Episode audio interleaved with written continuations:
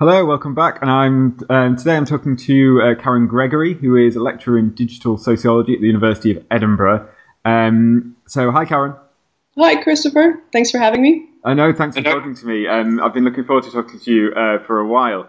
Um, so, Karen is a digital sociologist. Uh, that's that's in her title, uh, but she's specifically interested in, um, I believe, digital labour, gender and technology, and um, uh, feminist kind of understandings of, of those kind of practices of, of digital production and, and, and reproduction, platform societies, uh, algorithms. Uh, would that be about right? Yeah, I think that's a, a pretty good uh, mix of what I'm interested in. Yeah. I would say that primarily the interest here has come through new forms of work and technology, new forms of uh, labor, and specifically looking at platform economies and, and the gig economy. Yeah, exactly. So, um, what would what would you say has driven your interest in those things? Um, have you, uh, maybe on a personal level, if you like, or on an academic level, how how have you come to these things? Well, I was a student at City University of New York, and I have been teaching in a program that was called the Center for Worker Education. So, labor and labor studies have always been part and parcel of my graduate work. And in graduate school, I took up ethnography and knew that I wanted to keep my focus on labor. And it really was just by hanging out with workers uh, in New York City and watching the ways in which their lives were going digital, uh, especially in the wake of the financial crash, looking at how people were putting themselves back to work after uh, long term stable employment had dried up. So I always say to people that I didn't plan on becoming a digital sociologist, but that, and, and still is my interest, is, is looking at people's day to day lives and looking at their work lives and understanding the ways in which those lives themselves are sort of leading us to the digital, whether that's to the internet or to looking at the use of mobile uh, mobile technologies, um, even looking now at wearable technologies as employment employers and uh, offices start to think about new ways to monitor their employees. So, you know, I think that the focus for me has always been on people, which it makes it very interesting to be a digital sociologist in a world that wants to, um, especially academic world that wants to always talk about data science. Um, so again, I think the interest there is for me is people's lives and, and ethnographic method and the ways in which we can look at how digital technologies are uh, shaping and reconfiguring what it means to work or what it means not to work um, and also what it means for this, these technologies to become real companions in our lives. Um, I think I see digital technology as both a very kind of um, very critical of it, very critical of the labor end of it, but I also know that we live in these technologies, that we have intimate lives and relationships, and we put ourselves back to work, and we find resilience and community in and through these um, through these new digital networks and through digital technology. Yeah, I think that, that's for me. That's one thing that's really fascinating um, about this in general, and the way that you've looked at it. It's not a, it's not a straightforward. It's, it's certainly not a straightforwardly negative or positive scenario. Um, and I think Deborah Lupton's used um, mm. Donna Haraway's work to talk about uh, just running uh, uh, digital technologies or digital data. I can't remember which as a companion species. Yeah, yeah, data, lively data. I really like that idea, um, and I love you know working with the notion of assemblages and thinking about the ways in which data. Um, we live with it, we live through it. It is it is us in many ways, but it's um, I would say data is in excess of us. It's teaching us new ways to think about ourselves, new ways to think about our bodies, particularly.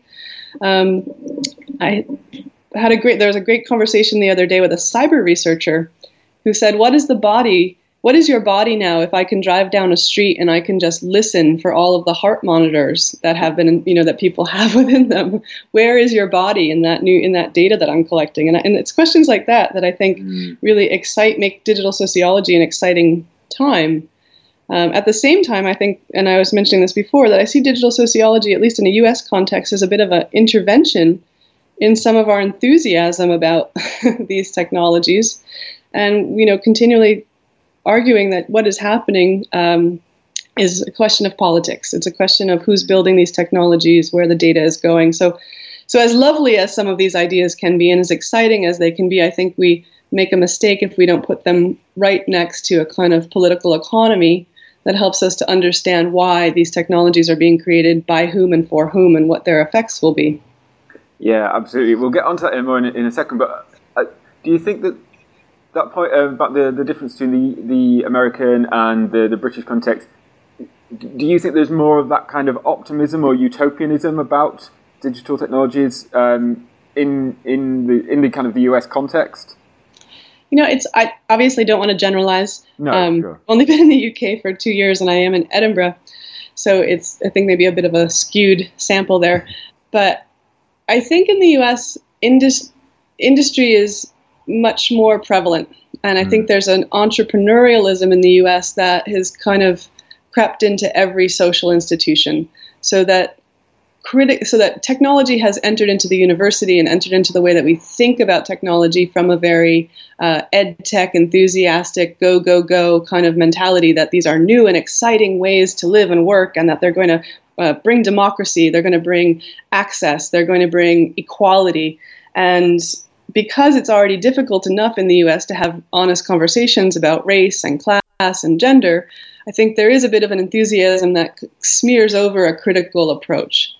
Um, that's not to say that there isn't really critical work happening in the US, and I think this is actually a quite, um, you know, with a new Trump presidency and uh, kind of burgeoning civil rights movement occurring in the US, I think that this is on many people's minds. So I don't mean to say there isn't critical work happening there and, and critical activist work happening there. Yeah, um, I think because I'm in Edinburgh, what I sense here is that there's a bit more of a, a, a research focus. So let's take a slower, more objective approach to understanding these socio technical systems, which is in and of it, I mean, it's a perfectly wonderful approach to take, but I think the, the kind of political context might be missing a little bit. The sense of urgency um, in the UK is not there about studying really the, the ramifications, I think. Um, it's not to say there isn't enthusiasm here. I think it is just often tempered with a kind of um, reasoned, that's the right word, uh, slower, a more objective approach to trying to figure out what's actually really going on. Especially at Edinburgh, there's an STS. STS is a strong discipline here, and it really, I think that that approach has sort of settled across different disciplines. Um, I don't know if that fully answers your question, or if I'm even right. This is really coming from my own experience from two years, but no, no, that is no, that's interesting. Yeah, I mean, obviously, yeah, that's that's your your your perspective. We don't um, take that as a, a conclusive uh, assessment, but that that sounds about right to me. And I think, yeah, I, I think that there's um, there's a certain degree of kind of uh, skepticism, um, perhaps about, or, or, maybe less enthusiasm in that kind of entrepreneurial way. Um, mm in the context that I've observed here, at least in, in kind of universities, and, and, maybe there's even a bit more of uh, kind of a general kind of skepticism in the in the population uh, about about the digital um, or kind of an, an old-fashioned um, mm. uh, suspicion, perhaps. Um, but uh, and of course, but of course, obviously, a lot of the uh, the things that you, you have analysed have perhaps originated uh, in the United States, and certainly one of the things you've you've analysed in some detail is is the, the sharing economy, uh, as mm. it's sometimes called, uh, which, as we know, uh, um, something people will probably be familiar with. Mostly, we're talking about things like Airbnb, uh, Uber, etc. Sharing is is a kind of a loaded word in that context, really. Um, uh, I think, but um, you've talked about about the spread of these these uh, approaches. Um, but you, you have been quite critical of them and suggested they're actually quite an exploitative um, arrangement of labour. Um, so, in what ways would you see them as exploitative? Well, I think we can see the exploitation when we put the sharing economy in any kind of historical perspective. I mean, I think what happens in those sharing narratives is you end up centering the individual as the narrative here of success, that anyone can be an entrepreneur, they can put themselves back to work by clicking on a, a, a platform, you know, or learning to share, as you just said, learning to share their their resources, their assets, their home, their car, their time. Um, and I think we, at least in the U.S., especially, we, we tend to see that those personal solutions um, are are the end of the story. But when you start to look at the larger uh, structural issues around work and labor in the U.S., the stagnation of wages, the limited role of, of unionized work and worker leverage, um, and workers as a political um, block. I mean, this has really been interesting in the U.S. to watch how the, the right has taken up the worker as this new, you know, sort of white male worker as a new face of the Republican Party. it's, yeah. it's almost mind-boggling in a lot of ways. But um, yeah, I think it's it's about shifting that focus again. It's about bringing that kind of sociological imagination back to the conversation around work. That that you know, because someone can put themselves back to work flexibly, which again, workers generally claim they they want flexible work arrangements, and it's been a kind of conversation, especially through feminist critiques of work, that nine to five work is um, prohibitive, it's difficult, it's yeah. it's gendered, it, it you know the people want flexibility.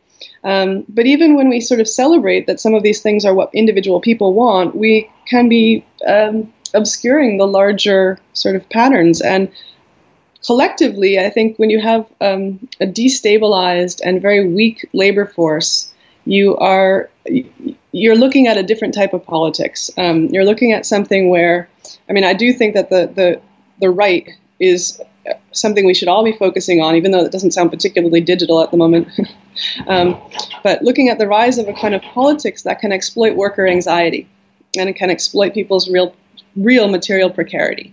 And so that there are long term political consequences to not having a kind of um, organized, stable, and um, substantive work work as an institution that is substantive for people. Um, I was just writing a review of Tressie's book, Lower Ed, and I think she and I both very much agree that what is happening in, in the US, particularly, and maybe troublingly in the UK as well, is that you're really severing the relationship between work and wage stability. And then you're severing the relationship between education, work, and wage stability. And I don't think any of us are particularly prepared for what that future looks like. No, absolutely. It, yeah, it, it could be quite bleak, but I think your focus on the political uh, and those kind of political um, uh, wings, right and left, and etc., and the focus on labour is is really important. And uh, you can see how that they they are very connected. You, you, mentioned about that idea that that figure of the white male uh, worker, mm. returning it as the, the this repu- uh, symbol of republicanism. Um, in the US, and we've seen fairly similar things here in Britain, or certainly in England anyway. Um, and um, some people have, have, written very well about the the relationship between that, that, that rise of the right mm. in, in another kind of a digital cultural context, people like Alice uh, Marwick and and um, and how the kind of um, drawn on those kinds of men's rights um, uh, discourses in the development of um, kind of political uh, discourses, uh, often on sites like 4chan and this kind of thing, um, and the development of I think I can't remember if it's if it's Alice Marwick's term, or, or she just used it, the, the, the, this notion of the manosphere um, mm. online, and um, how that that has um, intersected with um, the kind of political manoeuvrings of particularly yeah. the, the, Trump campaign. Uh, and to me, exactly seems to seems to feed into those those ideas that you're talking about. So I think yeah. that for me that is that is extremely important. Yeah, I think digital technologies have also been very good at um, positioning themselves as tools of the individual. Yeah. Of the, of the you know the entrepreneurial individual, but also the sort of self-actualized individual. The um, Tressie, in a talk that she gave at Harvard, was referring to ed tech, and she calls them roaming autodidacts. That the sort of MOOC platforms and all of this, you know, self-directed learning, it takes up a very specific individual as its audience and of course that individual is the kind of you know self the well educated uh, highly mobile relatively well off um, male individual who can afford these technologies who can is self directed in all kinds of uh, different spheres and i think we do ourselves a great disservice when we when we prioritize that social figure um, and then expect it to be a universalizing experience for most people um, and it does it does seem to have you know that culture, that manosphere notion, is now we're sort of seeing the, the effects of it all throughout the internet. um, and people really wondering, you know, what did we build in some ways here, and is this can this really be a new civic sphere? So yeah, but uh, one of the things that I think you've uh, suggested could be a productive way forward is the notion of platform cooperatives, uh, mm. platform co-ops, um, which in particular has been um, it's uh, Trebor Scholz, I think, yep. who's, who's developed a lot of the work around this. And so, what is it? Uh, what is the, the, the, potential that you see in, in these kinds of uh, platform co-ops? Well, I think in line with what I'm saying about centering a certain figure, um, what I would like to see is is us as educators actually bring back a labor studies uh, curriculum that helps people understand how individuals have organized and organized differently across time and different places and different spaces, and that has this entrepreneurial discourse can be historicized. And I think you know we were talking a little earlier about student anxiety. Um, that we're telling people that there's only one way forward. It's you against the world, and you must put yourself back to work, and you must pull yourself up by your bootstraps. Again, this is not a particularly new discourse. It's been around, especially in the U.S., since the beginning of the country. Um, but we really can temper that notion with some history, and I think with labor history. So what the what the platform co-op movement is doing is trying to bring that that that labor history of cooperative organizing uh, to a digital economy. I don't think that it will solve all problems. Cooperatives are, are relatively limited in what they can do. I mean, there are still businesses that must operate in a capitalist economy. But what they do is, I think, they temper that notion that everyone is on their own and they temper that notion that there's no other way possibly to move forward or possibly to organize ourselves. And so Trebor certainly has really uh, been the, the, the, lead on all of this, and he's in New York. Uh, they're having their next conference in November. And he's been bringing together scholars, activists, uh, workers, and other co- other people from other non-digital cooperatives so that people can really learn and share and and reimagine what economic and working life can look like. Um, this is now an international movement that is moving across the UK as well as Europe. Uh, there's a lot of interest in Germany. And I think you know this is sort of an ongoing question. To me what I end up always bring to those platform cooperative conversations is the notion that we are higher education must play a role in that um, when you look at cooperatives like Mondragon in Spain, uh, technology and the actual ability to organize into a cooperative are kind of two two legs of the t- table, but education is the third leg of the table. And I think we do ourselves at the moment a disservice when we sever um, thinking about labor curriculums and labor histories when we teach anything that has to do with the digital. So I always try to bring in this educational component. And you know, something that's been on my mind for a long time is is we're teaching kids to code and program, and in many ways, we're stressing them out about their abilities to code and program. Mm. But we are also teaching them to be entrepreneurs when we do that. And I think we need to start tempering the social figure that is attached to those very skills and tempering the social the notion that somehow if you can learn to code and you can learn to program and if you have any digital skills that this will translate into lucrative work. I think we have to start thinking beyond um, that notion that somehow you're going to go off and start it, you know, strike it rich in a startup. Um, so does that answer your? Yeah, yeah, absolutely. Yeah, I mean, uh, exactly the way you talk about it is um, when it's being taught in, in that way that you just described. Um, it, it more reminds me of it's, it's almost like a reality TV version of, of what the labour market is like. You know, if you just believe enough and you work hard enough, you can be you know you can be a pop star or you can be um, Mark Zuckerberg or, or, something like this, which is um, of course not true. And all those precarities around the labour market that you described um, are, are, still there. Uh, yeah. As, as, I mean, it, the, arguably they've been pioneered by the digital economy um, rather than that being uh, in any sense a fix for them. Yeah, I mean, it's interesting. We've been talking here at Edinburgh about relationships between the creative economy and digital labor, and I think you hit the nail on the head there. It's that you know, there's been this discourse now for 20 years about turning inward and finding your passion project and finding yourself and mm. tapping into that creativity and tapping into your true interests. And if you can do that, ideally while you're still in college, and can turn those those interests into marketable skills, somehow that's our social insurance program. Yeah. And in the U.S., what we're seeing, and especially around Tressie's book, uh, Lower Ed, is that that market for selling education is starting to run dry at the edges. Um, you know, we still are starting to, we still see lots of people going to college, and we still do see a relationship between a college degree and increased wages. But as I said before, we're starting we're, the severing of, of education from wage stability is really something that needs much more attention in a long term sort of, you know, what does that really look like in 20 years' time when people have been working in these precarious, flexible arrangements?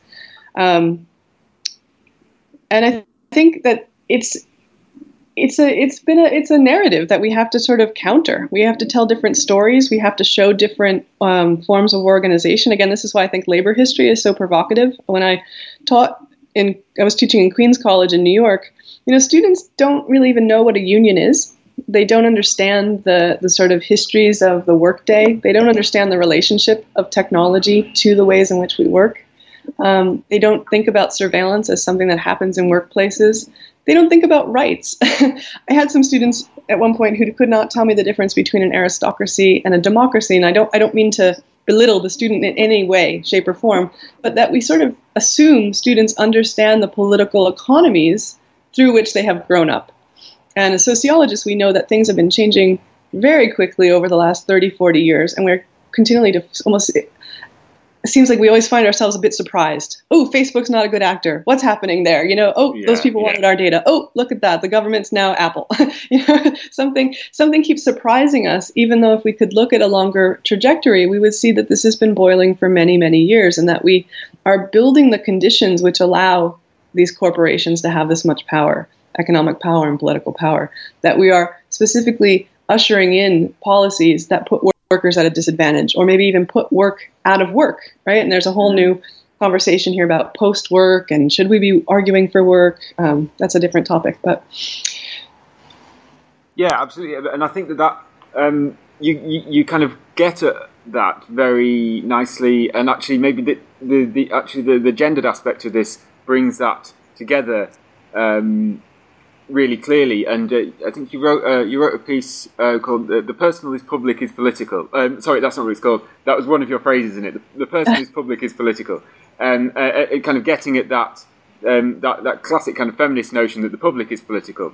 Yeah. But um, the, actually the the internet and digital culture and digital economies um, bring a, a, a, new kind of light onto this, um, and um, I think you, have got a particularly nuanced view of the potential of the internet um, for kind of uh, gender politics and particularly in relation to, to labour and kind of reproduction, these kinds of things. Mm. I think uh, you've been quite positive about the, the potential of the internet for sort of feminist consciousness raising uh, to some extent through kind of blogs, podcasts, and, uh, and, and other things. Um, but also there are some uh, some kind of problems in this as well. Um, so, uh, would you like to say anything about um, about those potentials you see in the internet for uh, for like uh, the, the, kind of feminist project? Sure. I mean, I think you hit you you hit the nail on the head there. There, of course, these new networks and new technologies that can put people together across time and space are um, still have tremendous potential to give rise to new communities. I mean, I for all of the problems that I have with Twitter, I really have been loath to give it up because it's one of the most diverse and interesting mm. spaces that exists, particularly as an academic. Twitter, academic Twitter, is by nature more diverse than any brick and mortar university, and that's invaluable to me. Um, so so all of that sort of you know early enthusiasm of the internet still finds a home and i think a lot of our hearts that we can use this to create new networks we can use this to create new communities um, share different ideas meet new people i mean not that any of this even has to stay virtual right yeah. Uh, we, we meet our friends our lovers our boyfriends our husbands online um, and this has real power and agency i think the book to read, though, really is Kylie Jarrett's The Digital Housewife. I think she's done a great service um, because she's really centralized these arguments. And what does it mean when we we are doing this sort of work of the social, but we know that that is not going to be considered labor, right, with a capital L. Mm. Um, that is emotional work, that's social work, that's the work of developing and maintaining relationships, of, of taking care of one another. And it's the work of ushering in the social. And I think that that's what the feminist lens offers to this conversation um, that we are actually building something together when we, um, you know, click on each other's profiles and we sort of we we click onto Facebook and look at how our friend is doing, or you know, we share information across um, a platform. That that is a form of labor that traditionally has not been recognized and that it has been exploited, and that's the problem. um, that labor gets taken for granted, it gets relied on, and it is, I think, the what the feminist project there is to show actually the, the, the social effects of that exploitation.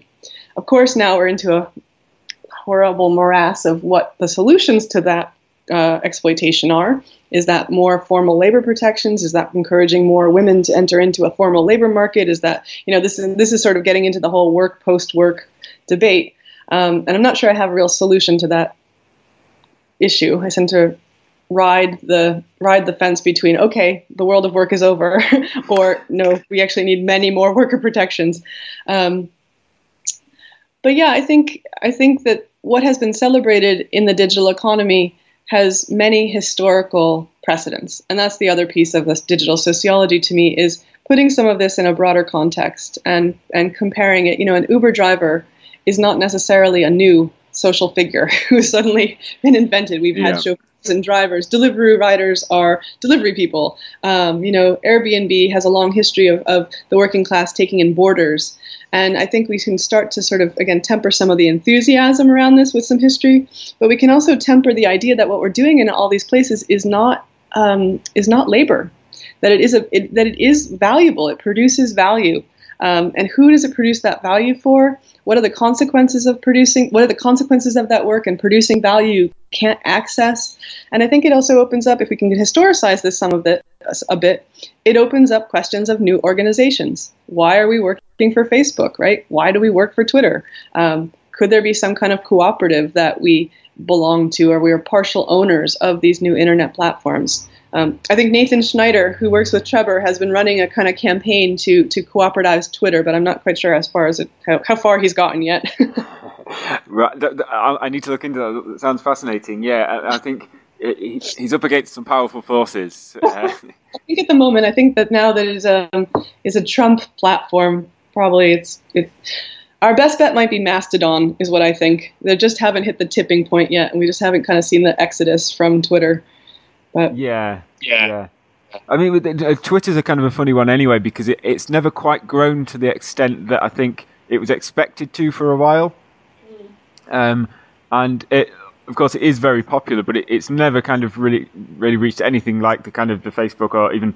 Um, I would guess. I don't know. I would guess even Instagram probably has more um, mm. more users than Twitter, but it has a very kind of focused, quite dedicated, uh, and very specific kind of um, group. I think.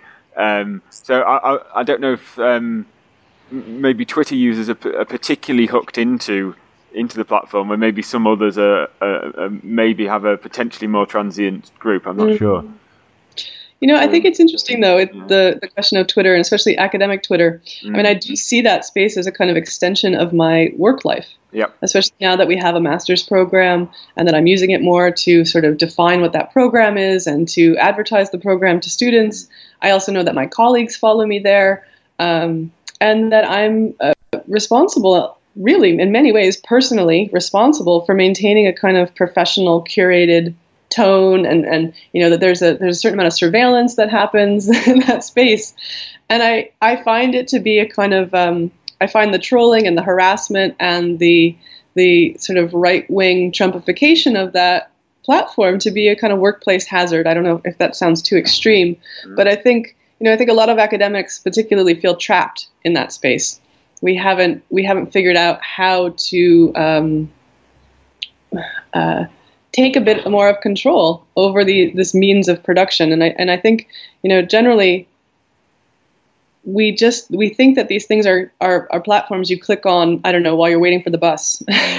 There's something you do between other meetings or you know it's just it's just a tweet or it's just the digital um, but these actually these things have real ramifications for our work life balance for our potentially professional careers i mean i've been watching keeping an eye on on the us and have an article coming out about anger in academic twitter um, that looks at the ramifications of when your own personal anger. You know, you're encouraged, mm.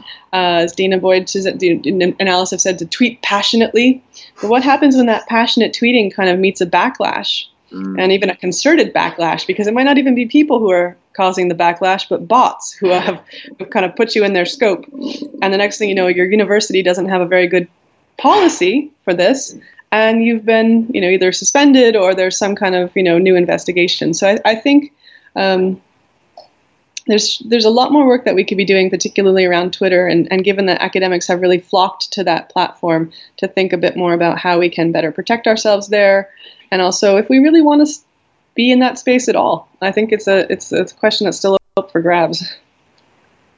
Yeah, absolutely. And uh, again, I think that uh, as you rightly point out, the, the gendered aspect of this is uh, is really important. And I hadn't quite thought about it in the way that you've articulated, but um, that that kind of social uh, uh, engagement and kind of relationship and network building has traditionally been a, a, a gendered or kind of a feminized activity, and it still is effectively being um, um, sidelined or minimized um, to an extent, as you say. It's kind of just the digital. It's just it's just a tweet. It's just this kind of thing, um, and I think I've experienced that in terms of um, uh, where I work when we've had discussions around around doing um, uh, digital stuff. it's um, not deliberately, but seen as something a, a bit a bit kind of extra or a, a, little bit of a, a little bit of a laugh, um, rather than something that is a, a serious thing. Um, but of course, part of the reason why people like to engage with it is because it isn't one hundred percent serious or um, um, or, or, or, sort of business-like. So it, it's, it's it's a strange uh, space, I think. It is, yeah, it's. Just, I mean, I think that's you're exactly right. It's a I love Bonnie Stewart's work on Twitter, on academic Twitter.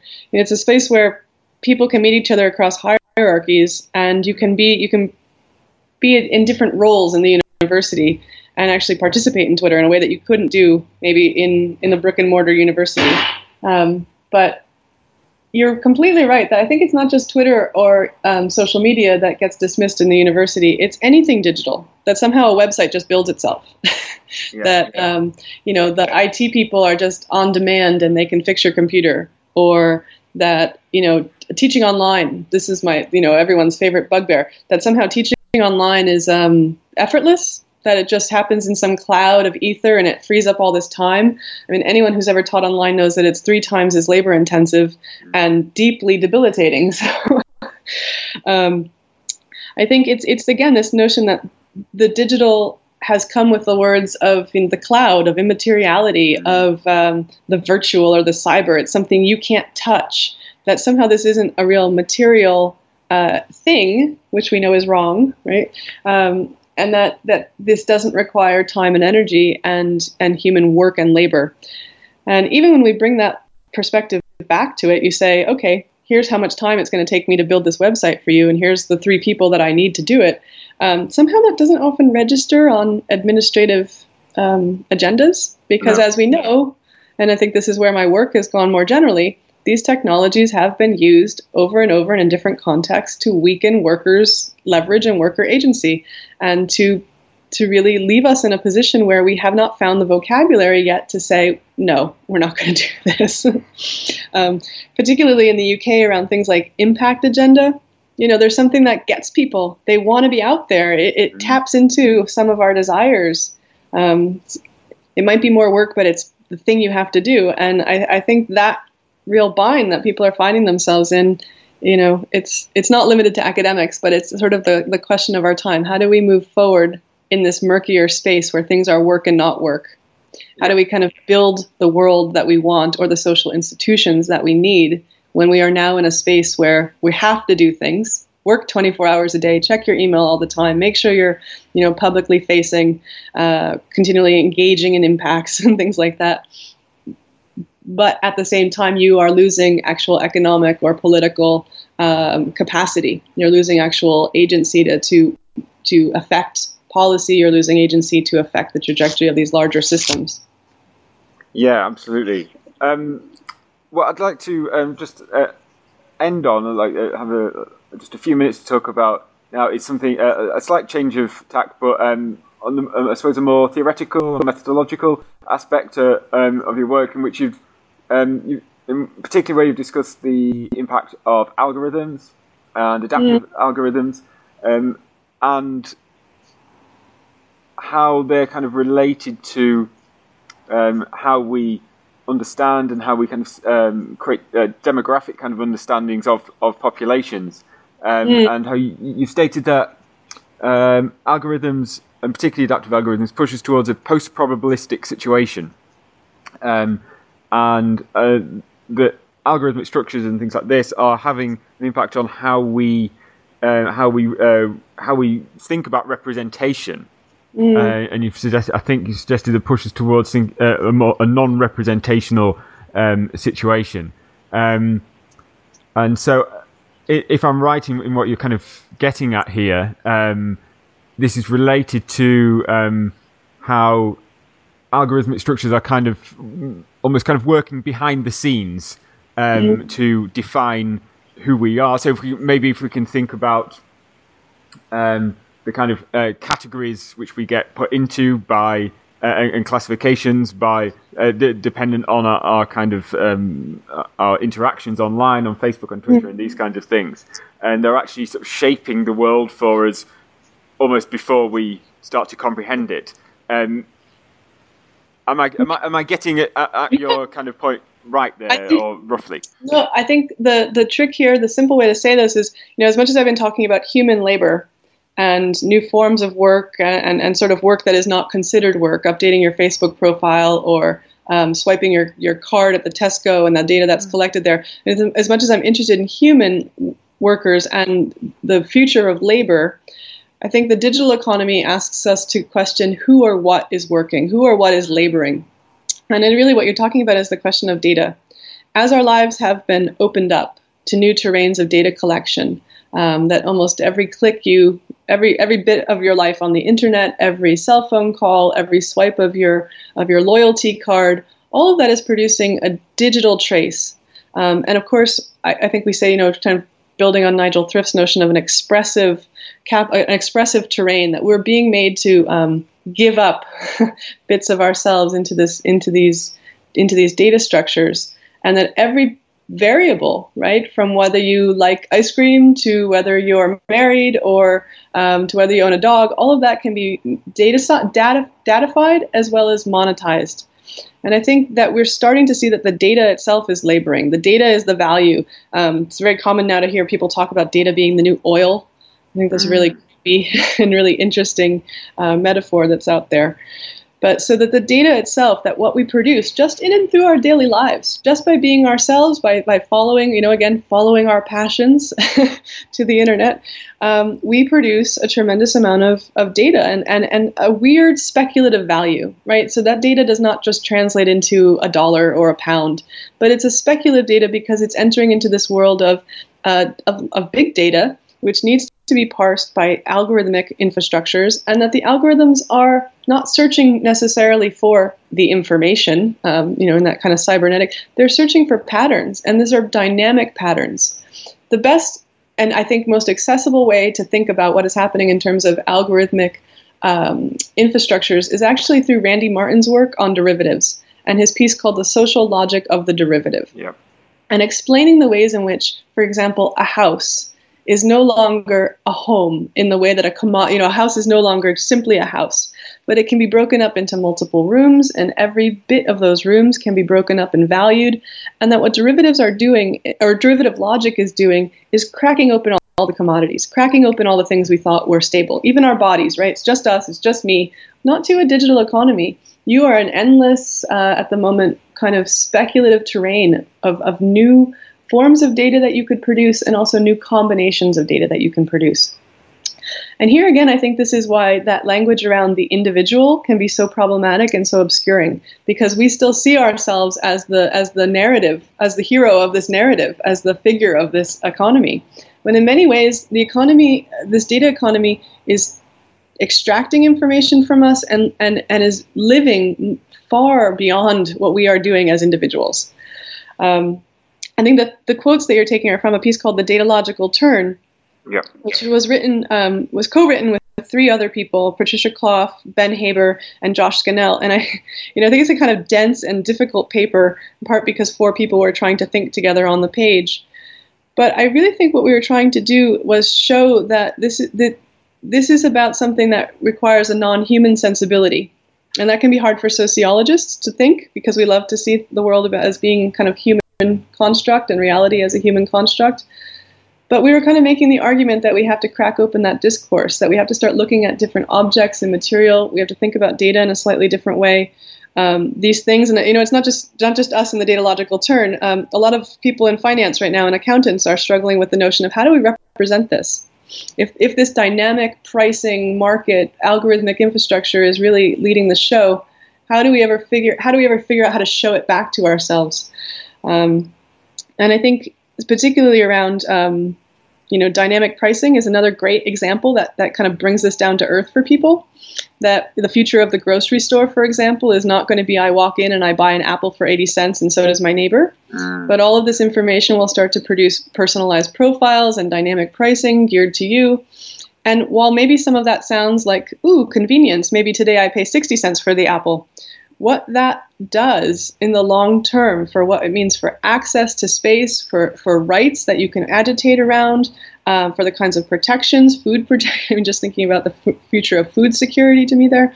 Um, all of this this kind of dynamic and derivative logic is is underwriting a new sociality, or at least that's the argument we were making in that pa- paper, or it's beginning to underwrite a new sociality. Mm. And you know, the if we stay focused on the human too much there, we're going to miss what's actually happening and miss the new social relationships that are being engendered and miss a new kind of economic um, world that is being built.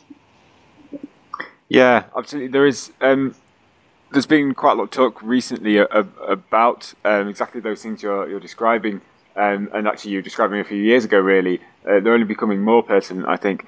And um, so I think uh, is Walmart has Walmart done a deal with um, Google, I think, and and obviously Amazon have bought um, yep. Whole Foods yeah. in the US, and they're, they're implementing exactly um, those kinds of things that you're just describing, and who knows what else in terms of what kind of data they'll be able to collect as you're uh, you know as you're traveling around the store uh, uh stores. I'm sure that they'll have. Uh, an app that you can be using in the store, which will probably be tracking precisely where you're walking or, or looking, and, and these kinds of things. Yeah, um, that's really fascinating. I mean, it is deeply fascinating, right? That the amount of time you spend looking at the box of macaroni and cheese is somehow important to someone somewhere, or you know, yeah. did you blink your eyes when you purchased something? It's a. It, I think it's a really fascinating time to be doing social science. These are all kinds of new, strange terrains. I think the the the issue again is that sadly this is not divorced from politics, and what these grocery store moments remind me of is that the you know it sounds like a leap in logic but it reminds me of the the militarization of the border. It reminds me of you know this kind of play, play to pay uh, pay to play sociality where you're allowed to move one inch here but not here. You can buy the macaroni and cheese today but not tomorrow. And i wonder what really you know the ramifications of that are for things like democracy it's not, you know it's a lot to say in one sentence, but I but I think we can see in these kind of banal examples an infrastructure of control that has no real reason to temper itself. And so what looks like convenience convenience to us one day will also look like the very terrains of immobility in a couple years and if not already for some people. I mean, I think we're starting to see that, right? Some people can't come to the US, some people can't come to the UK. We are refusing, in many ways, to accept that um, you know refugees are a real crisis. So, sorry, I could go on and on about that one. Sorry, it's a no, no, absolutely, yeah. I, I think, I think that that's right. It is, it is a fascinating time. It's, yeah. it's, it's fascinating, yeah. although terrifying at the same time. Well, it's like if, I guess the short way of saying is that we have a refugee crisis on on the on the table, and yet we don't see ourselves as victims of migration in that way and we don't see ourselves as victims of, of exclusion. We think we're getting bought into this great new system that's going to you know siri's going to take care of everything in our house. To me the two things are just intricately woven. I, I think saskia sassen's stuff on, uh, work on exclusions should be on everybody's syllabus at the moment. I mean we are we are part and parcel of that population making is what i'm trying you know try, have been trying to say. And i think I, I yeah I'm not quite sure where it all leads me. I feel like I'm always supposed to have some sort of solution to this problem, but I don't. I just think it's a scary time. Absolutely. No, I'm, I'm, not asking for a solution. Um, yeah, we'll give you a few years for that. But uh... I don't know that there is one. I don't know. I mean, that's my yeah. That's the other thing. I'll just say if you don't want to record this part, but um, in the U.S., I think there is a bit more um, urgency and it seems a bit more like, hey guys, did you realize you were making a big list of everyone? hey guys, did you realize that when you go to the Whole Foods now, you're going to be tracked, and and that could you know turn into ICE coming to your house. I, I think in the U.S. there's a bit more um, just urgency around these issues and, and around state violence and and you know racial justice. And in the UK, when sometimes you say, "Hey, that great new grocery store is sort of like a militarized border, and I makes me creep, you know, it scares me. I don't want to go in there." I think people here say, "Oh, why? You're being a little hysterical." so I think that's true. Yeah, we, we yeah that is uh, definitely one of the downsides of that kind of uh, British disposition that we tend to not think things are too bad. Uh, although actually, you don't have to put that into the podcast. no, well, I'll take it out if you want. Yeah, it's up to you.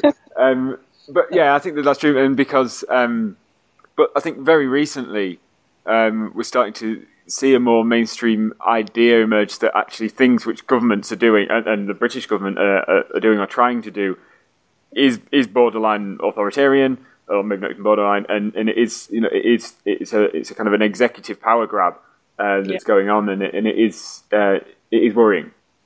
Yeah. Uh, but I think there is maybe a bit more of the awareness. Actually, a bit a bit of hysteria might be a good thing.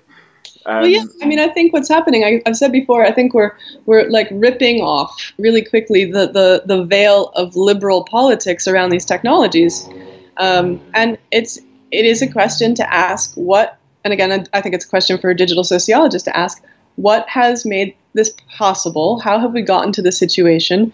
what actors have built these systems, what were their intentions, and now that that veil of liberal politics is a little bit stripped back, although I do still I still keep my eye on um, the Mark Zuckerberg run for politics there. Yeah, absolutely. I think Trump could be transitional towards a new liberalism, which is no not going to be our friend either. Um, but I think you know it's worth putting some of this stuff in historical context and really looking at how and why this was built and who built it and and putting some of the human factors back into um, you know the enthusiasm of all this tech and, and, really trying to trace out some of the histories i think those are projects for digital sociology students and that the sooner we get a better handle on what what the intentions of all of this technology were and what what maybe blinded us um, in some ways to the downsides. You know, maybe that was Google money actually funding a department, uh, or funding, or you know, or Uber money funding a department, um, or were we, you know, just sort of taking for granted that there was going to be this continued push towards a, a increasing liberalization of Western society. Okay, so thanks, thanks for talking to me so much, Karen. It's been really fascinating, and uh, it's been great to hear about some of your uh, work and ideas and. Um, uh, it'd be great to talk to you again sometime. Sure. Thanks for talking to me. Thank you. Bye. Bye.